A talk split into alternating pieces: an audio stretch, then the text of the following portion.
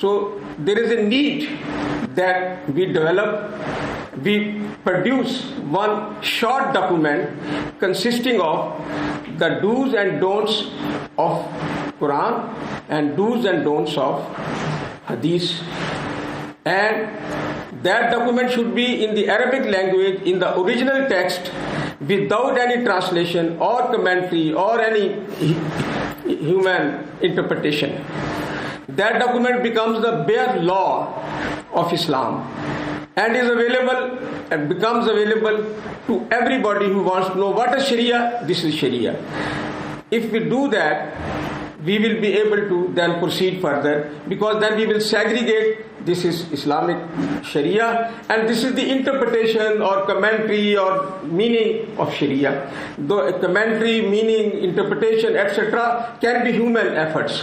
But the actual law, which is found in Quran and Sunnah of the Prophet, should be produced in one short document, maybe 20 pages, maybe 30 pages. It will not be more than that. It will be a very short document. But that is the sort of a bare law in the language of the law. It will be bare law. If we produce that, then I think we can proceed further from there on, saying this is Sharia and these are the interpretations and the meanings and whatever commentary on the Sharia. That will segregate the human content from the divine content. This, I think, is the one of the basic needs of the day. Then there is another area relating to Sharia that is, what are the objectives of the Sharia? Maqasid Sharia.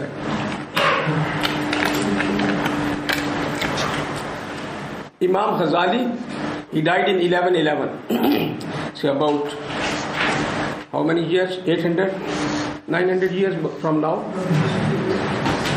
It said, what are the objectives of Sharia? He said five objectives. Protection of life, protection of faith. You don't have to take notes, no notes. You will get everything.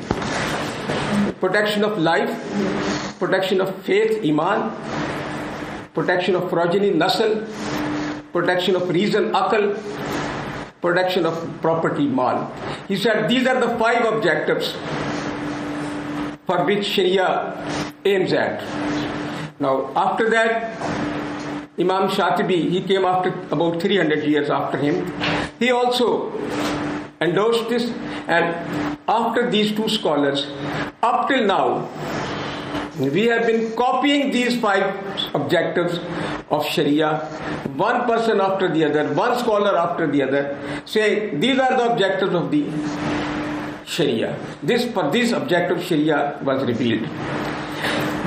Now remember, this is human thought. This, these are the these are the ideas given by two very uh, say, uh, say scholarly people, of course, imams, but still they were human beings.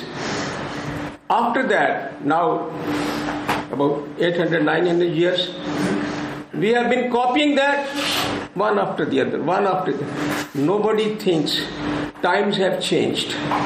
New issues new problems, new uh, thinking has come, and we should now see what are the gaps. For example, these maqasid, these objectives, do not mention justice, which Quran is full of that, justice. But these maqasid do not mention that. Human dignity, universal education, trust in mutual dealings, accountability and transparency in public affairs, application of ethics in business and social dealings, alleviation of poverty, environmental protection, equitable distribution of income and wealth, corporate social responsibility. These are some of the ideas which came to my mind. If you think, maybe you think of other things. These are the issues which have come up now, and we should think are they not the objectives of the Sharia? Does not Sharia like to establish justice and establish human dignity and provide universal education and create an environment of mutual trust in business dealings and hold rulers and managers accountable? All those issues which have come up now over years and centuries of human thinking now need to be incorporated into the objectives of the Sharia. If we do that, we need to do some innovative thinking. We need to undertake ijtihad. Otherwise, if I do, nobody will accept. If one person or two person say so, nobody will accept. We need to undertake it's a sort of a collegial type of effort, collective effort, in which the Muslims agree on these or some of these or some other objectives which expand the scope of Sharia objectives from those basic five objectives which Imam Ghazali or Imam Shatibi gave. This is the first area where I think ijtihad should be undertaken. The Sharia and the objectives of the Sharia. Then there is a second area that is the definition of riba. Now Quran does not define the term riba. It says God has prohibited riba and has allowed trade. But it doesn't tell what is riba. Now, some people say it is because in the days of the Prophet, this was so well known, known to the people that it didn't require a definition. It's possible. This could be one of the reasons. But this, there could also be another reason that Allah left it undefined for coming generations to define this term for themselves in each age, in each era, so that we find out what is meant by riba in this age. Similarly, we do not find a definition of riba in the hadith literature. There are three types of hadith, hadith relating to riba. One, which say riba giving and taking is a grave sin. Another set of hadith says riba pertains to all transactions relating to loans, lending. And the third is is related to riba al-fadl, a special type of riba which takes place if you have a cash or spot exchange.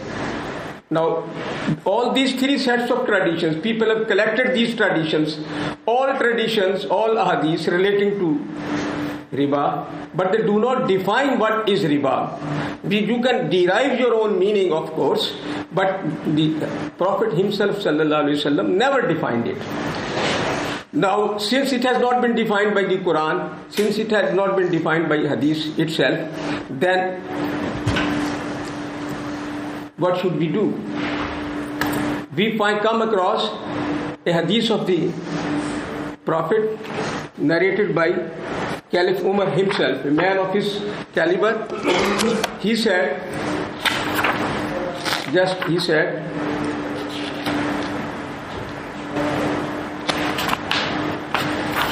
There are three things, Caliph Umar said, there are three things. If Allah's Messenger had explained them clearly, it would have been dearer to me than the world and what it contains. And these are kalala, that a person dies, he doesn't have parents and doesn't have children, riba, and khilafa. The Caliph Umar said these three things have not been defined by the Prophet himself. Okay. So what we what we what I mean to say is since this term has not been defined by Allah Himself and the Prophet Himself, so it leaves us the freedom, gives us the freedom to define it for ourselves. Of course, there have been definitions throughout human, uh, Muslim history by Muslim scholars, but they have been according to the, their respective times. Now, the present day definition of riba by the majority of the Muslim scholars, majority I should say, maybe in a consensus, is that all types of interest is riba, whether it is on consumption loans or production loans, by international loans, government loans, whatever. All types of interest, wherever interest, interest is riba. Now, if this definition is so predominantly accepted by most of the Muslim people around the world that they ultimately found that if all types of interest is riba, then we should how to how do we deal with the commercial banks and financial institutions because they all deal in interest. That gave the idea that okay, if these are these institutions are say, dealing with an illegal or say, haram practice, we should form our own financial institutions. And now, as I shared yesterday, around the world in 50 countries or so, hundreds of Islamic financial institutions have come up, and they all say because riba and interest are the same and we do not want to indulge in riba so we are trying to say, practice a sort of banking which does not involve interest. Now what actually happened was that they said interest should be replaced by profit loss sharing and but profit loss sharing means that if you have profit you share with the bank. If you have loss you share with the bank now, this was the idea, but the, when the banks were actually set up, they found this is not feasible because of the level of integrity, because of so much accounting and control and supervision that is required to ascertain whether actually profit has taken place or loss has taken place. So they started looking for some such means of business where they could get a fixed return like interest but is not termed as interest. So they deployed many uh, say, say, techniques like murabaha, ijara, bel salam, bel istisna, and many of their variations. Now these methods somehow bank gives you the money and gets back the money with some increase. Like if it gives you the money on interest, it gets back the money on with some increase. Although in, in one case it, they said it is murabaha or ijara or bayar istisna, but at the end of the day the effect was the same. Similarly, in the in case of interest, you give money and you get more than what you, there were details, jurisprudence, juridical details in the contracts, but these were all details. But in practice, actually, what happened was and is happening is that whatever you do, you give the money and you get back more money after some time. Now, if that is so, it means profit loss sharing has not worked. It means we have devised so many other methods of doing the same thing as the conventional financial institutions are doing, but are only changing the names. If you do that, all the non Muslim world is actually enjoying that. They say these Muslims, these Muslims are befooling themselves, assuming that they are doing Islamic banking. They are doing whatever we are doing. Only the name has changed. So it's a very sad state of affair. Instead of accepting that we have arrived at a situation where we have failed to eliminate interest or abolish interest, we should accept it. We could not. Once we accept that, we should now think whether in the first instance the definition that we adopted for interest equal to riba or riba means all types of interest whether this definition itself is correct or should not be reviewed. My suggestion is that the muslim scholars should sit down and accept that we could not do whatever we thought we are going to do and now we need to review the definition of riba itself if you do that, there are many issues. Why, why do we actually, pro- what are the problems? One is that the profit loss sharing cannot work in practice. But then there are large number of other things that the banks are doing. For example, banks are giving guarantees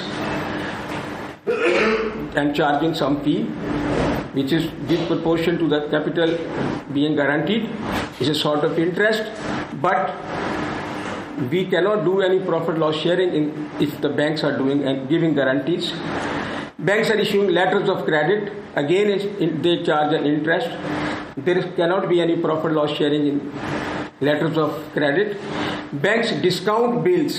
That if you have a bill of trading, bill of discount, bill of uh, exchange. You go to the bank, you get money immediately, bank deducts the interest and gives you the cash which is less than the money written on the face of the bill and that is interest and there cannot be any profit loss sharing in that case also. Then banks have surplus funds, banks need funds for short period A bank has money which he, it requires to invest for one day, for two days, for ten days. Another bank requires money for one day or two days. There cannot be any profit loss sharing in such short periods. Then there are fluctuations in the global global foreign exchange markets which require and necessitate some sort of charging of interest on the money that you lend on foreign exchange. Then financing for health and education and other assets like homes. There is no way that you can do any profit loss sharing in these situations. Then there is financing for working capital.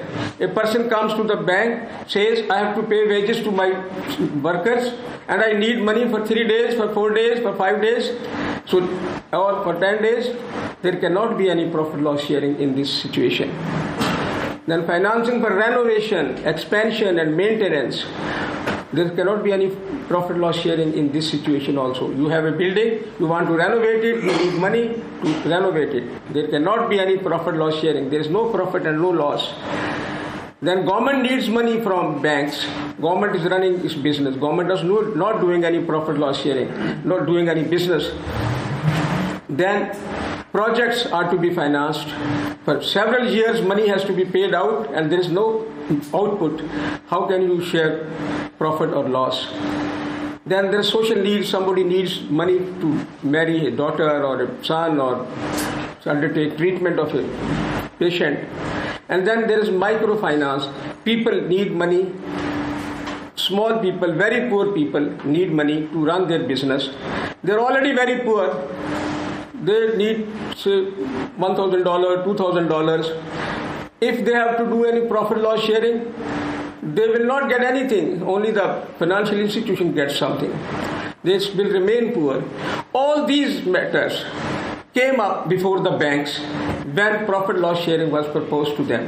And they found that the proposed solution of profit loss sharing and replacing interest by this profit loss sharing is not feasible. If it is not feasible, then we should accept that we need to undertake some sort of ijtihad in the definition of riba. So this is one area, one reason why I think that profit loss sharing, because why I need, why I think that interest and riba should be redefined, and we should undertake a fresh thinking, innovative thinking in defining the term riba. Then there is another issue in the definition of riba that we come across in the hadith literature. That is riba al fadl. I don't know whether you are conversant with this concept or not. In the hadith literature, there are authentic hadiths reported by such Imam Bukhari and Imam Muslim and so on by very authentic chains of uh, transmitters that if you exchange six things gold, silver, barley, wheat, salt, and dates if you exchange them, you must exchange them in equal quantity and on the spot. For example, if I have got 100 kilograms of wheat and I want to exchange it with Sabri for wheat, he should also give me 100 kilograms of wheat. If it is more or less, it, for example, if I ask for 110, instead of giving 100 and getting 110, it involves riba, and this riba is known as riba al fadl. Nobody ever thought why this change will be necessary at all. He has got 100 kilograms, and I have got 100 kilograms. Why do we exchange? Now, then people thought maybe because of the quality. Now, if for example my quality is inferior and his quality is higher, and we force that this should be exchanged in equal quantity, we are getting very unreasonable.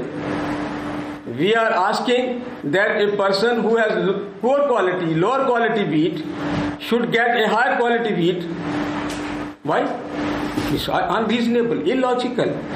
obviously it seems there has been some error in reporting there has been some problem in reporting this type of hadith there are a number of hadiths reported by very authentic transmitters in very authentic hadith books but they have problem. There are many other issues in the in this ribal fadl for example why these six quantities six six uh, things? Why not in other things? We say wheat gold silver wheat dates barley salt. What about other things? What about eggs clothes shoes? Why not? If it involves riba why not in other things and when you say it must be exchanged on the spot you can say no it perhaps it was meant it should be exchanged in equal quantity. A, a year later or sometime later that makes sense. But if you say it must not have increased it means if, if you say it should be equal and should be should be on the spot for example if i give 1 kilo 100 kilograms wheat to sabri and he gets me back 100 kilograms after one year it says since it is not on the spot it involves ribal fadl now there is no increase it's equal it's only after one one year. Why it should involve riba? Riba means increase by itself but there is no increase it's all equal. But very briefly ribal fadl's problem issue. In in literature hadith literature created lot of problem for the jurists. Instead of going back and saying sorry there is some mistake in the reporting of the hadith they started interpreting it. They said perhaps these these six things were banned because they were used as a sort of money and they were banned because they were used as sort of food and they were banned because they were used as something of value and so on but nobody ever thought that whatever interpretation you put on these ahadith, at the end of the day, it doesn't make sense. That you have the same quantity and the other person has the same quantity, and you must exchange it in equal quantities. Then people said, if, if for example, I have got 100, uh, one, 10 ounces of gold, and I go to a goldsmith and I want to get ornaments they said the ornaments must also be 10 ounces. What about the labor of the jeweler? There's no mention of that. It means we are forcing the jeweler to pay, to make the ornaments in equal quantity for low wages.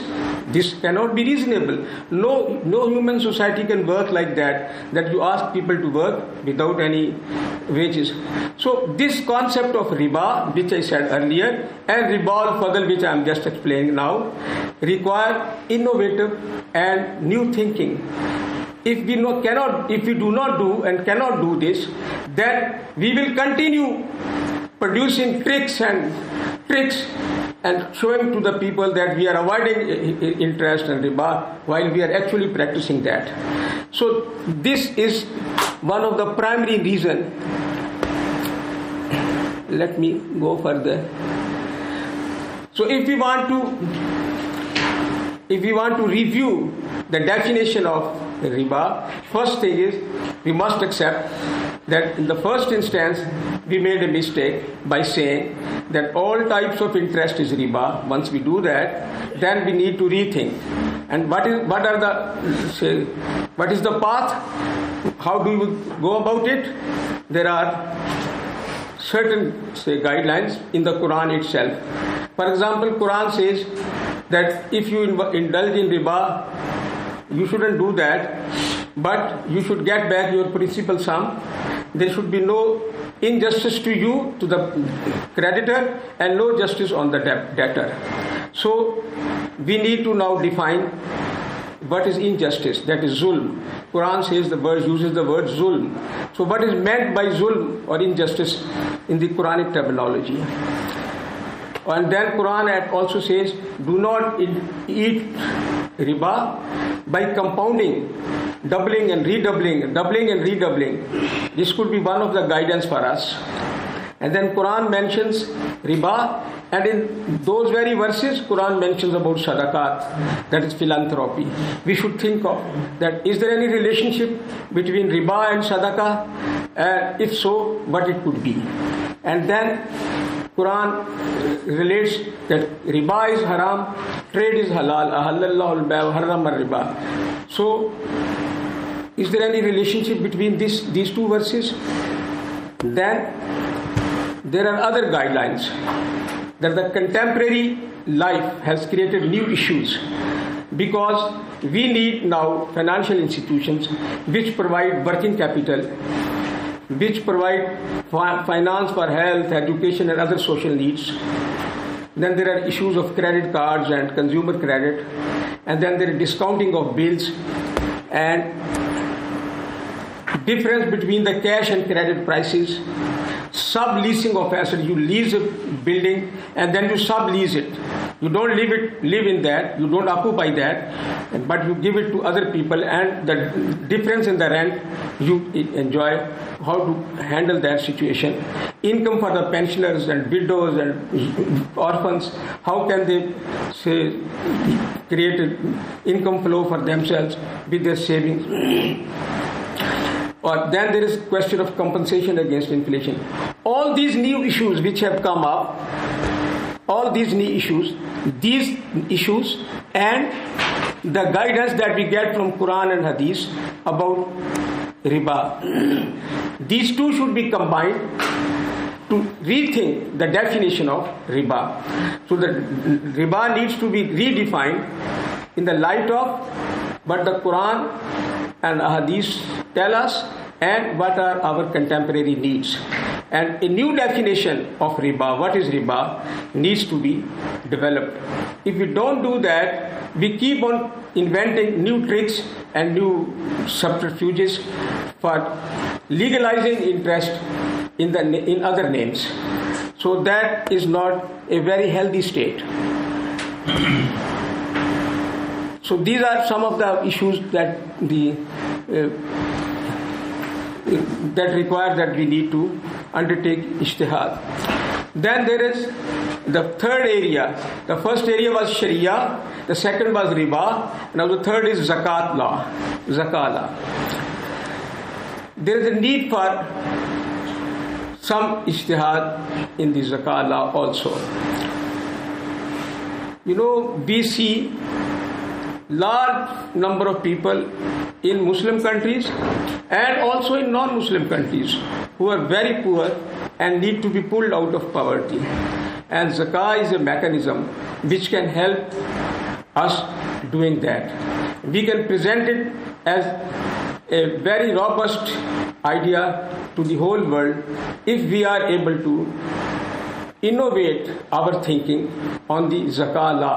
The present thinking on zakah law is so retrogressive and so backward looking that it has not helped in any country to alleviate or eliminate or even minimize poverty in Muslim countries, but to talk of the whole of humanity. It is because we have not given serious thought to the law of zakah that is that is required. Now I tell you what is the need for that. New forms of wealth have come unto being. There was a time during the days of the Prophet ﷺ that a person goes in for trading, he buys certain things, he sells them, and at the end of the year or period, he has some profit. Then he will look at the inventory that he has, and then he will say, This is the, the money that I earned, and this is still with me, and this is the beginning of the capital, and the difference is the growth, and on that growth I paid 2.5% or 5%, whatever. But now the business, new businesses have come up. There are businesses which do not have any stock in trade, like, for example, a newspaper Millions of dollars are invested in a newspaper. There is no stock in trade. They are earning lots of money, but no stock in trade. New TV lands, TV channels, they do not have a stock in trade. Consultancy services and many other types of services that are being provided around the world, they do not have any stock in trade. So if they do not have a stock exchange, stock in trade, then how do you say charge zakah on these types of businesses? So we need to rethink the basis on which a business firm or a business enterprise has to be taxed for zakat. This is one of the reasons we need some new thinking. Then there is an exemption limit, the question of nisab, that how much minimum wealth is exempt from zakah, and after that you have to pay zakah. Now, in the, during the days of the Prophet, sallallahu alaihi wasallam, it was 200 dirhams. That if you have 200 dirhams, you don't pay any zakah. If you have more than that, you pay zakah. So that was the. Now, our scholars in this age are insisting that we will find out equivalent of these 200 dirhams in our age and then whosoever has more than that will pay zakah now this year in pakistan for example they have found out that a person who has 350 dollars who has equivalent of 350 dollars which comes 200 dirhams will not pay zakat, and after that everybody pays zakat. Now, nobody ever thinks why is this exemption limit? This exemption limit in the days of the Prophet was that everybody should have at least minimum wealth or income, allowing him to survive for one year with that money, and if it is more than that, then you pay tax. Now, if you do that, this $350 that I'm just telling you, the poorest of the poor will also have $350 for the whole year, comes to $30 a month. It's no amount. If, if you charge a person who has more, who has $30 in him, with him for one month, so he pays zakah, then who will then receive the zakah? Everybody is paying zakah. Where will you spend this zakah? Nowhere. Actually, the concept of exemption limit nisab has not been properly understood by us. We should understand the purpose was that a minimum wealth or income should be exempt on which people are able to survive for one year and after that you should tax the people. If you do that, it means every country will determine according to the price level of the necessities a minimum wage or minimum income level for the poor people. And after that whatever wealth a person has will be subject to zakah. If you don't, don't do that you will not be able to arrive at a fair and just application of zakat law. Then the question of proportionate versus progressive tax. Proportionate tax means if you have 100 rupees 100 dollars for example you pay two and a half percent. If you have five hundred dollars, you pay two and a half percent. If you have five thousand dollars, you pay two and a half percent. If you have five million dollars, you pay two and a half percent. It is proportionate to wealth. This is proper. And progressive is that if you have five hundred dollars, you pay two and a half percent. If you have five million dollars, you may be paying, for example, twenty percent or twenty-five percent, which means the rich people pay more and the poor people pay less. This is the progressive taxation. Now, the Prophet ﷺ himself never elaborated this law in great detail for his time. These ideas of progressive taxation and proportionate taxation are very recent. During the last one or two centuries, they have come up. Now, the, these ideas need to be considered by us. If the objective of the Sharia is that the zakah should be collected from the rich people and spent on the poor people, this is the objective of the law, then the rich people should pay more and the poor people should pay less. And if this is the actual say, crux of the matter, then we need to review the rates of zakah also. We should now reconsider the rates of zakah for the uh, people who have more wealth and people who have say, less wealth. Now, our religious scholars do not allow this to do. They say then it will say, demolish the whole basis of the zakat law. Actually, if you don't do that, the amount of zakat that you can collect is very little. And that is one of the reasons that the zakat has not created any impact in the Muslim societies, what to talk of the world at large. So if we want zakat to be of some consequence to the people in the world, then the zakat law should also be, the rates of zakat should also be reviewed. Then the question of how to spend the zakah funds. There need to be rethinking how to define who is fakir, who is ghani, who is miskin, and who is musafir. And there are eight heads of account on which zakat can be spent. These definitions of people, which have these categories of people which have been mentioned in the Quran itself, Surah Tawbah, they need to be now examined in the light of in our own days the conditions that we have and find out who are actually deserving, who are actually who need actual support and say help, than at the word that they, is mentioned in the Quran, and we don't understand them exactly. We need to interpret that. So we need to undertake some innovative thinking in defining the eight heads of account mentioned in the Quran on the objects on which zakat can be spent. One of the problems with our scholars, religious is that they do not allow the zakah funds to be invested somewhere and their income to be distributed among the poor people. For example, if you collect zakah from people in, from a city, set up industries or business houses in the name of the poor and issue them the say, ownership certificates if you like.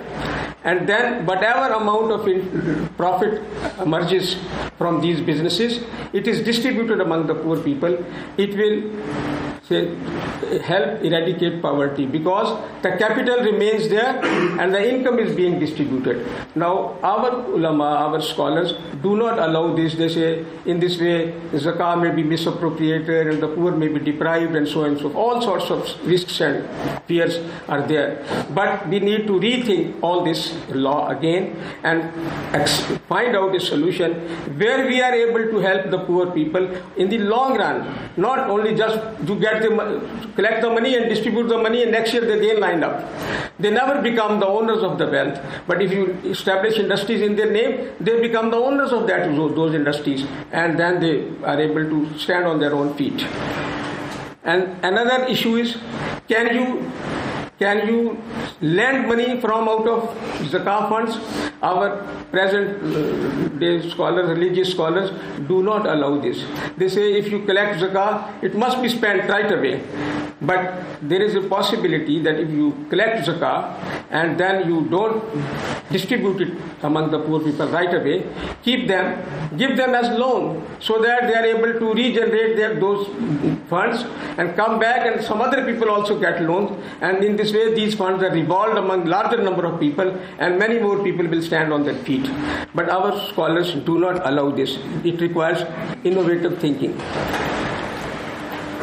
Now, I go back, I say that there are six areas on which innovative thinking is required. One is Sharia and Maqasid Sharia, the other is Riba and Riba Fadl, and the third is Zakah. Now, the fourth area where innovative thinking is required is the partnership law.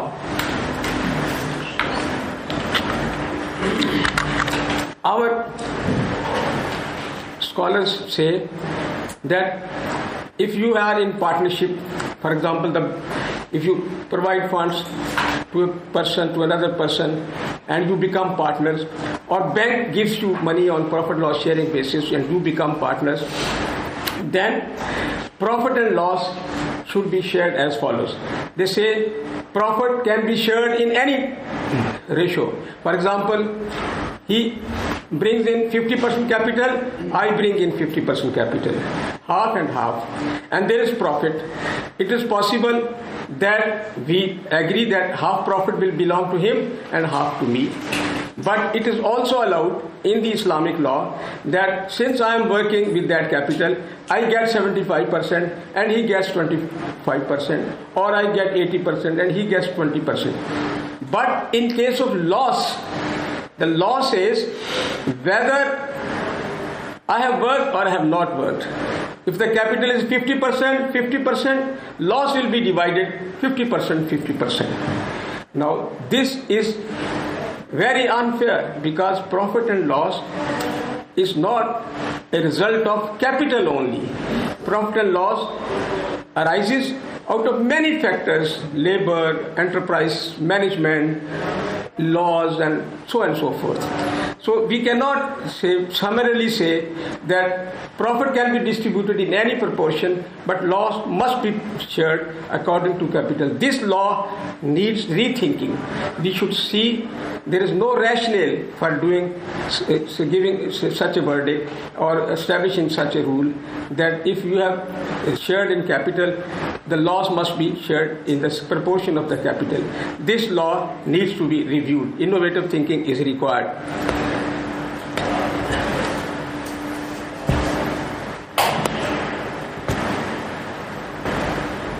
Now, there is another fifth area of the Islamic commercial law which requires rethinking. That is the fifth area. I don't know how many of you understand about futures and forwards and options trading. Very briefly, for those who do not belong to the economics specialty,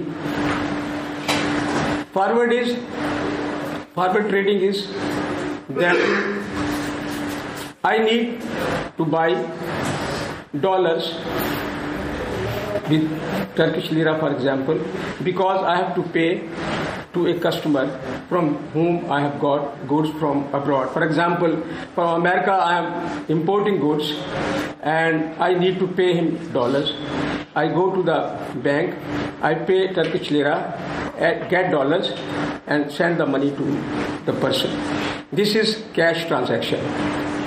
But suppose I place order on the US trader today and the goods will arrive in 3 months time. And today the lira dollar rate is 1 dollar is equal to 3.5 lira. But I am afraid that when the goods will arrive, it may be 1 dollar is equal to 4 liras. At that time, I will have to pay more liras for the same goods which I am buying today. So, one of the practice in the entire world is that you agree with the bank that you buy say $100,000 at two days rate but will be delivered after three months. This is forward trading. Now this is practiced all over the world to safeguard the interest of the people who are doing business. But our scholars say this is not allowed. There are other, there are large, say, this is very thick detail why they say so, but they say don't. Similarly, there are futures trading. The futures trading is that there are markets where you buy goods and you sell goods, but you do not pay anything right now and you do not receive anything. You bought it and now you are the owner. It is assumed you are the owner, and then you sell it to the next person, and he sells to the next person, and he sells to the next person, and he sells to the next person, and maybe the 20th person gets a delivery. And all these people who are in between, they are buying and selling at profit or loss. Sometimes profit, sometimes loss. This is futures trading. There are issues in it, but our scholars, there are malpractices, I mean, in it. But the actual idea in this futures trading is that in this way, the market in the cash transaction is stabilized because there is another market going on in the parallel to that, and that stabilizes the prices in the, in the spot market. Our scholars do not agree to this type of trading. Then there is options trading. That options trading is that you want to buy the shares of a company. Let's say you want to buy 100 shares, and the cost of those 100 shares is $100,000, for example, $1,000 for each share. But you don't have $100,000, you pay only 5%. And you say, I have the option to buy these shares If I like, and I pay rest of the 95,000. If I do not, then my 5,000 goes, 5% goes. But I have the option now. Option is the right to buy or sell. Now, gradually it happened that a person who has the option, he started selling the option. Now, selling, I bought the option, I sell the option, not the product itself. Product is there, and then the option is sold by the third person, fourth person, fifth person. Another market came up, options market. Now, these three types of businesses: the forward, the future, and the options there, uh, there are consensus or there's a lot of thinking among the Muslim scholars, but most of them say, except one or two, they say they are not allowed in Islam. We need to rethink. I don't say they are halal or haram. I think we should rethink what are the benefits and what are the advantages and disadvantages of these types of trading and should we or should we not allow them? And if we allow them with what conditions if we don't allow them with what, what reasons? And we need to do some innovative thinking on the subject. The sixth area where i think we need to do some innovative thinking. The law of inheritance is stated in the quran that if you have wealth and you die, your wealth will be distributed among your heirs, and then their heirs, and then here, their heirs, and then here. Okay? That's fine. But in agricultural land, the problem arises that if, for example, there is a piece of land, then it is divided, then subdivided, and subdivided. In the third or fourth generation, the size of the land becomes uneconomical. Nobody can use it everybody becomes helpless. And because the, the, size of a piece of land is uneconomical now. Now one idea is that instead of physically distributing the land you make a company that owns that land and the, the parcels of the land pieces of the land are issued. Titles say for example say one piece of land, there are 10 owners. Instead of dividing it into 10 parts physically, you issue 10 shares, share certificates to the owners. They are the owners, and that land is being now planted and harvested and farmed by one person or by professional managers. If you have such companies which have the land ownership of several people and they are harvesting it and farming it on behalf of those people, but the people get the shares and at the end of the harvest, whatever is the profit, they get their dividend or share, then it becomes feasible to act upon the law of inheritance as well as make the land useful and productive for future generations. But if you do that, you need to have a company's law for agricultural land. There should be an exchange of there should be an exchange for people, allowing them to sell their shares to other people, and so on and so forth. You need to create a supervisory mechanism, a complaint handling mechanism. All those things have to be created in the rural economy. If you do that, this very law will become a great blessing for people, which now sometimes becomes an, a stumbling block. So, these are the six areas. Again, Sharia and objective of Sharia, riba, zakah, profit loss sharing, commercial law, and law of inheritance. This they came to my mind. If you think you may come across more such areas where innovative thinking is required. The present practice or the present understanding of this Muslim law or Islamic law does not help us in our operations. So, if if we accept, then there is a need for innovative thinking. Then, how to go about it? My ideas that we need to formulate an organization which has competent competent people in it.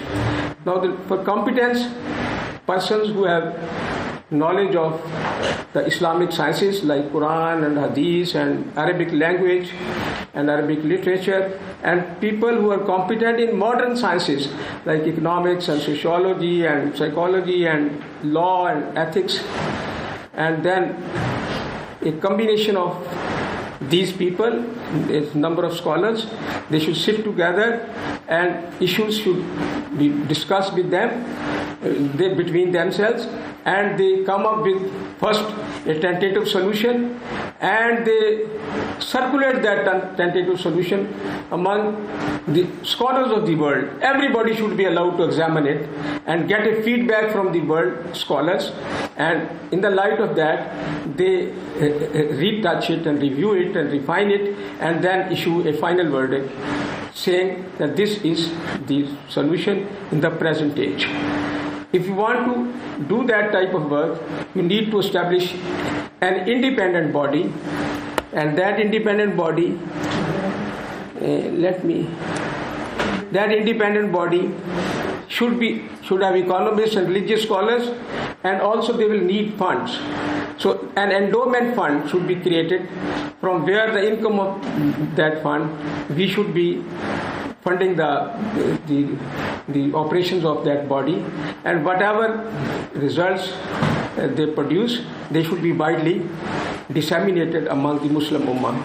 This is a very, very brief outline of my idea that we need to undertake innovative thinking and if we accept that there is a need, then we should create an independent body, not to be politicized by any government or by any group and not by any sect of the Muslims, but very liberal or so people who can who go ahead with the genuine search for solutions of the present age and then they should be I will prefer that such a body is established in some European or country or in the Western world where there is independence of uh, thinking and independent of expression of views instead of some Muslim countries where these are not that easily uh, possible. So, if that is so, we will be able to make the, take the first step towards establishing Islamic economics as a social science. Because if you don't want to do that and you keep struggling with the old law and you keep struggling with the old ideas, you will not reach anywhere. So this is, I think, very briefly my ideas, and now thank you very much. If you have any questions.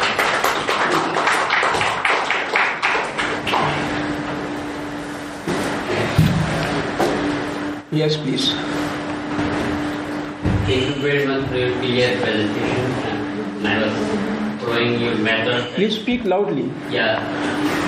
Your proposed model, which is very interesting, and thank you very much for your report. And I really appreciate uh, your commitment and effort that you put for us and for the movement, for humanity and actors. So I was just wondering, uh, just to know is any methodological check as you are uh, saying or telling and other scholars saying for innovative thinking we need for what should I say there are lots of emerging issues for them. So there is no solution, I mean clear the solution as you are also speaking today, we need to be innovative.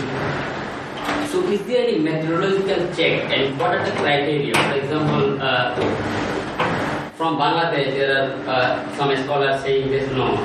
For zakat to be sustainable, we need to invest and then the income or profit should be the, distributed. But from Iran, there are another issue. They are saying different from Bangladesh. From Saudi Arabia, they are from different. So, do we have any methodological criteria for to be innovative? In other words, there would be, that's my apprehension, methodological chaos. For example, as a student of uh, you know, uh, Islamic economics or another, sometimes I get myself in creative confusion that animated from the scholars. I mean, they are classified scholars, not only one independent body of scholars. Okay. So there should have some methodological checks. What will be the criteria to be innovative? Otherwise, there should be methodological checks. Actually, there is no off-the-shelf criteria that I give it to you. There's nothing, no such thing. You have to create an independent body of scholars who does unprejudiced and unbiased thinking. not given to any sect or any fiqh school or any juridical school, if they remain open to ideas, if they don't, if for example people get there and somebody is insisting everything should be according to the Fiqh Hanafi, Fiqh Hanafi, and the other person insists he should be according to Fiqh Shafi, and so and so forth, they will never be able to arrive at any conclusion. So this type, this body that I am thinking and proposing is that they should consist of people who are open to all sorts of ideas, to examine what are in the best interest of the world or what best interest of the Muslim world in this age irrespective of the fact they come from Sunni school of thought or Shia school of thought or Maliki or Shafi'i or Hanafi, if, if they keep on revolving these, these fiqh schools, they will not be able to arrive at a, a, a solution. Actually, I, I, I didn't show you the slide, I skipped it intentionally because there was no time. Iqbal, who's a philosopher, Indo-Pakistan philosopher, he said there are three types of ijtihad. One is rethinking in basics of the law. That is ijtihad fi shara, as Caliph Umar did. He, he knew the practice of the Prophet. He distributed the land, the Prophet himself. But Caliph Umar didn't do that. He even said during the days there was famine in, in, in Arabia in the days of the Caliph Umar. For three years, he said the law that the one who steals the steals, his hand will be chopped off. It is written in the Quran. He suspended that law for three years. He acted like that. So this is known as ijtihad fi shara. If you establish a body, which I am proposing, it has to undertake this type of ijtihad. Because the other type of ijtihad is ijtihad fil mazhab. That in a certain, say like fiqh Hanafi, fiqh Shafi, fiqh Maliki, within that you undertake ijtihad. So it means you keep on revolving within that school. And then ijtihad fil masail, that within that school there is a problem already decided and now you are tinkering with that. These two last types of ijtihad will not be of any help in this age. Already, in fact, there are academies. The Fiqh Academy of India, the Fiqh Academy of Jeddah, and Fiqh Academy in Iran also. They are already doing some sort of ijtihad, but within their own schools and with their own parameters, and not making any breakthrough. If you want to make a breakthrough, you have to undertake ijtihad fi shara, the basic rules.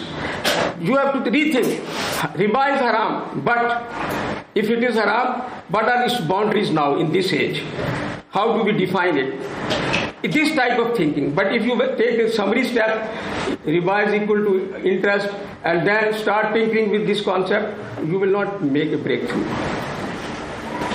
Yes, please. Yes. Yeah, for a question about uh, interest being on the loanable funds. I was just checking my previous notes uh, that I guess this thing comes interest on loanable funds only. This comes from the hadith which has been narrated by bin Zaid But narrated by Usama bin Zaid uh, But the, there is a thing that uh, the prohibition of interest, it came quite late in the time in the era of Prophet and that is explained one reason by many scholars that the nitty-gritty or the details, the sub-details were not very clearly mentioned except few of the relevant hadiths which you find, which you come across. But on the basis of with this hadith of Usama bin Zaid, Abdullah bin Abbas when he made a fatwa, he gave a decision that interest should be only on the loanable funds. But then there are two evidences like when I checked my notes, I came across them that there are two of the uh, relevant narrations. One of them is by, I think, Hazrat Jabir, and the other one is from Hakim, in uh, who narrates Bayan al-Adwi that this opinion of Hazrat Abdullah bin uh, Abbas, he changed or he referred to his opinion because he, he could not come across the other narrations of Prophet when he was saying that interest was only on the loanable So, I mean, the only reference we get for the interest being on the loanable funds, uh, Hazrat Zaid himself referred to his own opinion and Hazrat Abdullah bin Abbas changed his own opinion about it, that it is not only on the loanable funds, it's also on the cash transactions once you made hand-to-hand things. And there is uh, about al-fadl, I think when we talk about the six things, which also come from the hadith, the six things in some of the hadiths, one thing, two things like only gold, silver, uh, maize, or sorry, grains.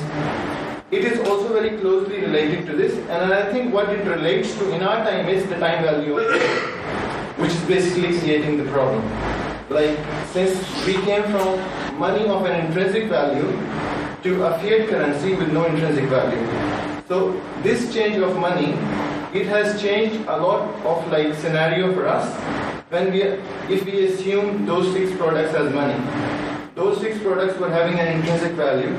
And then what I'm going to say is, firstly, if we say, uh, I mean, it's my opinion, obviously, uh, I respectfully disagree that if there's a hadith, and the scholars of hadith, hadith is a science itself, the scholars of hadith have written volumes and volumes about its science, like they're just about Asma al-Rijal, there are 36 volumes, I think. So if we have to say that this hadith does not seem logical to me, I guess that would not be an enough thing or enough of a logic to refute an opinion, like refute a hadith. First thing. The second thing is about riba al-fadl. It is only, it is not only one hadith which is saying, uh, it is also quoted in uh, the economic thoughts of Ibn Taymiyyah uh, written by uh, Sheikh al-Azmi, I think. He starts his book with this hadith that Hazrat Bilal came with two sa of dates and then exchanged with one sa. And then there's another hadith of Prophet where one of the uh, companions of Prophet he said, these dates are different. So he said, although it's illogical, being illogical, he abandoned that trade. He did not say because it's illogical, you can exchange different volumes of it. So I guess I mean riba al-fadl does not come only from one of these which we can suspect. Okay. That, Okay, okay. Uh, you have uh, raised, he has raised two questions. One is that the, the idea that interest is related to loans only is not universally accepted because there's only one hadith and that also was then uh, retracted by uh, Ibn Abbas. Actually, that is that hadith has created problem for riba al-fadl hadith. When it is reported, la riba illa bin nasiya, there is no riba except in the loan transaction. This hadith has been reported by several by several transmitters in several ways, and that established the fact that riba arose only when there was a loan transaction. Now, if somebody has changed his opinion, I don't know whether uh, there was any basis or not, and how we need to examine that, how that happened. If we, if we discard this hadith, riba has no basis then in the hadith literature except for riba al-fadl. And riba al-fadl has so many logical issues that it becomes difficult to understand and explain it to anybody being a Muslim is different. Let's let's think of the wider converse. We have to talk to the humanity at large. That according to our understanding, we say, if I have 100 kilograms of wheat and you have 100 100 kilogram of wheat, we must exchange it on the spot and in equal quantities. Now forget that we are Muslims and forget the, the other the, we are believers. Anybody who listens to this will ask, why in the first instance you want to exchange? And why should the Prophet give an advice on this transaction? This transaction is a non-starter. This cannot even exist because you have the same quantity of wheat, I have the same quantity of wheat. If you say your quality and my quality is different, for example, you make the difference because of the quality. And then you are only saying that the Prophet ﷺ said, a person who has a lower quality and a person who has a higher quality must exchange it in equal quantities. he abandoned that faith. If, if, if you don't abandon, you enter into riba. If you don't abandon, you enter into riba. Now, how come this is an ex- this is a cash exchange? You are now saying that riba arises in cash transactions. Now, this has very serious uh, implications for the entire trade and finance business. If you get if you get into this sort of interpretation that riba also in cash transactions, I think it, we need to rethink everything now. not only not only riba for loans, but riba in, in everything. Because I tell you very interesting things. There is a, there is a, I don't want to get into this technical debate now, but just one example. One of the Pakistani jurists says, and I have got his uh, evidence, that if you get money, if you deposit money in the bank, say $100 today, and tomorrow you go back and you get $100 back, it is riba. And said somebody said, why it is riba? He said, because the notes that you deposited were different than the notes that you got. And since they are different, so it riba. You keep on doing like that to become make fun of yourself in the whole world. I don't think there is any sense in this type of uh, religious discussion. You can disagree, you have the full freedom. But whatever we are saying, it must make sense to an ordinary person, Muslim or non Muslim. Don't say that we as Muslims cannot do this, we as. No. When, even in Hadith, you say, the, in the Hadith literature, say this came, this is reported in the Hadith book, Hadith book, Hadith book, Hadith book, very good. For us, it has lot of say, credibility and lot of respect and everything. But imagine, we have to give this to the entire world. It must make sense to them. Forget about it where it is reported. He says, but it should make some sense. I, I, I was attending a conference and a non-Muslim economist was sitting on my side. And somebody was telling how riba is haram but markup is halal or that, that you pay 100 rupees and you get 110 you sell something for 100 and you get 120 after 3 months. He said if it is so it's good for us. He said into my ear if it is so it's good for us. Even if riba is haram that's fine. We can still continue. So you know we do not we should not try to create a fun of ourselves. We should we should talk rationally reasonably addressing the whole humanity not to muslims only. When we start talking to ourselves we find many soft corners for ourselves. We start believing each other because we are muslims you are muslim and it is in the hadith and it is in the quran so let's not argue let's accept it. No. Let us examine it. Let us examine it. If for example our our scholars could have gone back to the hadith text and say there could be you know perhaps i didn't i didn't personally intentionally mention but i mentioned it in my paper. You will read it in my paper. If a, a, young scholar in pakistan has recently only two months or three months back has written a paper on riba al-fadl i mentioned that. What he says is his conclusion is that the original hadith relating to riba al-fadl were in musnad ahmad and then other scholars like Imam Muslim, Imam Bukhari, and others, they borrowed hadith from Musnad Ahmad, patched up pieces of uh, that hadith here and there, created new hadith which were more in line with their own thinking about riba and created a new text. He has shown this is the text of the Musnad Ahmad, this text of Imam Bukhari. And these are the pieces which have been packed, patched up from here and here and here, three, four hadiths. Now, this is a very, very faith-shaking type of research. I, I, have only mentioned it. I think it needs re-examination. It needs re-examination, rethinking that also. So, what I mean to say, we should remain open. And if we find some hadiths which require some thinking, some understanding, we should not be blindly saying only since it is in the hadith, so we can't challenge it. yes, this type of authority, authenticity is in the Quran only. Because Quran has been preserved verbatim, comma by comma, full stop by full stop. But not in the case of hadith. There are certain things which we need to review in hadith also. yes, please, yes. Thank you very much for your speech. Uh, uh, well, not working, but it's working. Okay.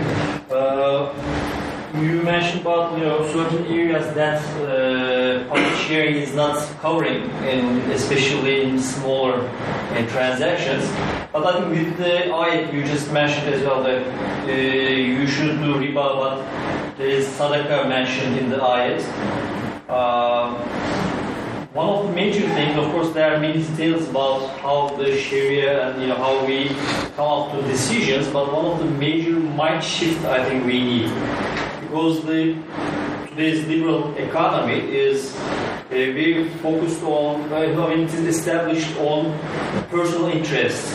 But actually, in Islamic, in Islam and Islamic economy, it is advised to uh, not focus on the personal interest only, but to share as much as we can.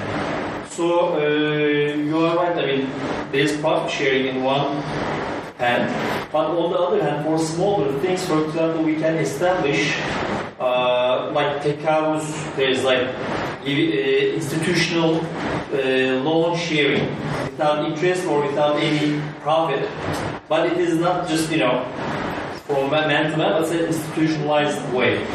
So I think one of the breakthroughs that come, can come through not only through the understanding of how we do ijtihad, but also ijtihad in our understanding, not Islamic directly, but as a general approach to money, how we uh, interact with money. Uh, so I think that is why in the ayat it says, okay, you know, riba, it is you are seeking for interest, self-interest in that. So you know you are giving a loan and you want something back. But it says sadaqah is much better, or it says you know other things. So I think one of the breakthroughs should come in our mind uh, that uh, we have to change our approach to money. Uh, and I think that we are also lacking hugely in those institutions. We don't have really much institution. You know, we have lots which are the old school ways, but we have to create new uh, type of uh, institutions where we are helping, we are uh, improving uh, the ways we interact with money in that uh, not interest way, like self-interest way, but in sharing way. So that's. So what- that's I think. Yes, I entirely agree with you. These are six areas, only examples.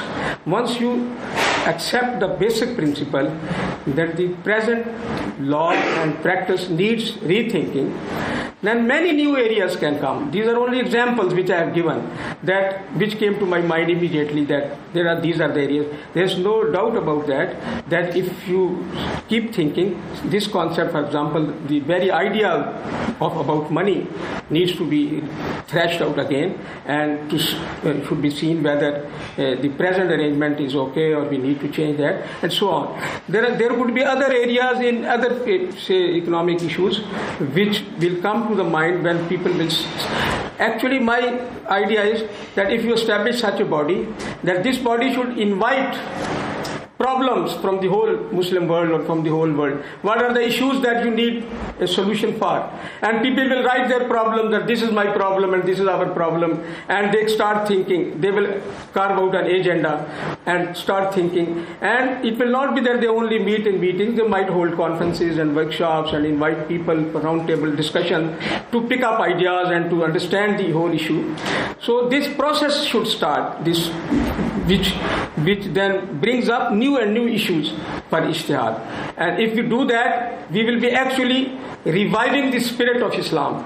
The reviving the spirit of Islam is that you have the basic law and you are open to situations and you are able to develop your responses according to the situation. Not following only what the forefathers said, but seeing what is happening around and find out, find out how to handle the situation at, at the moment.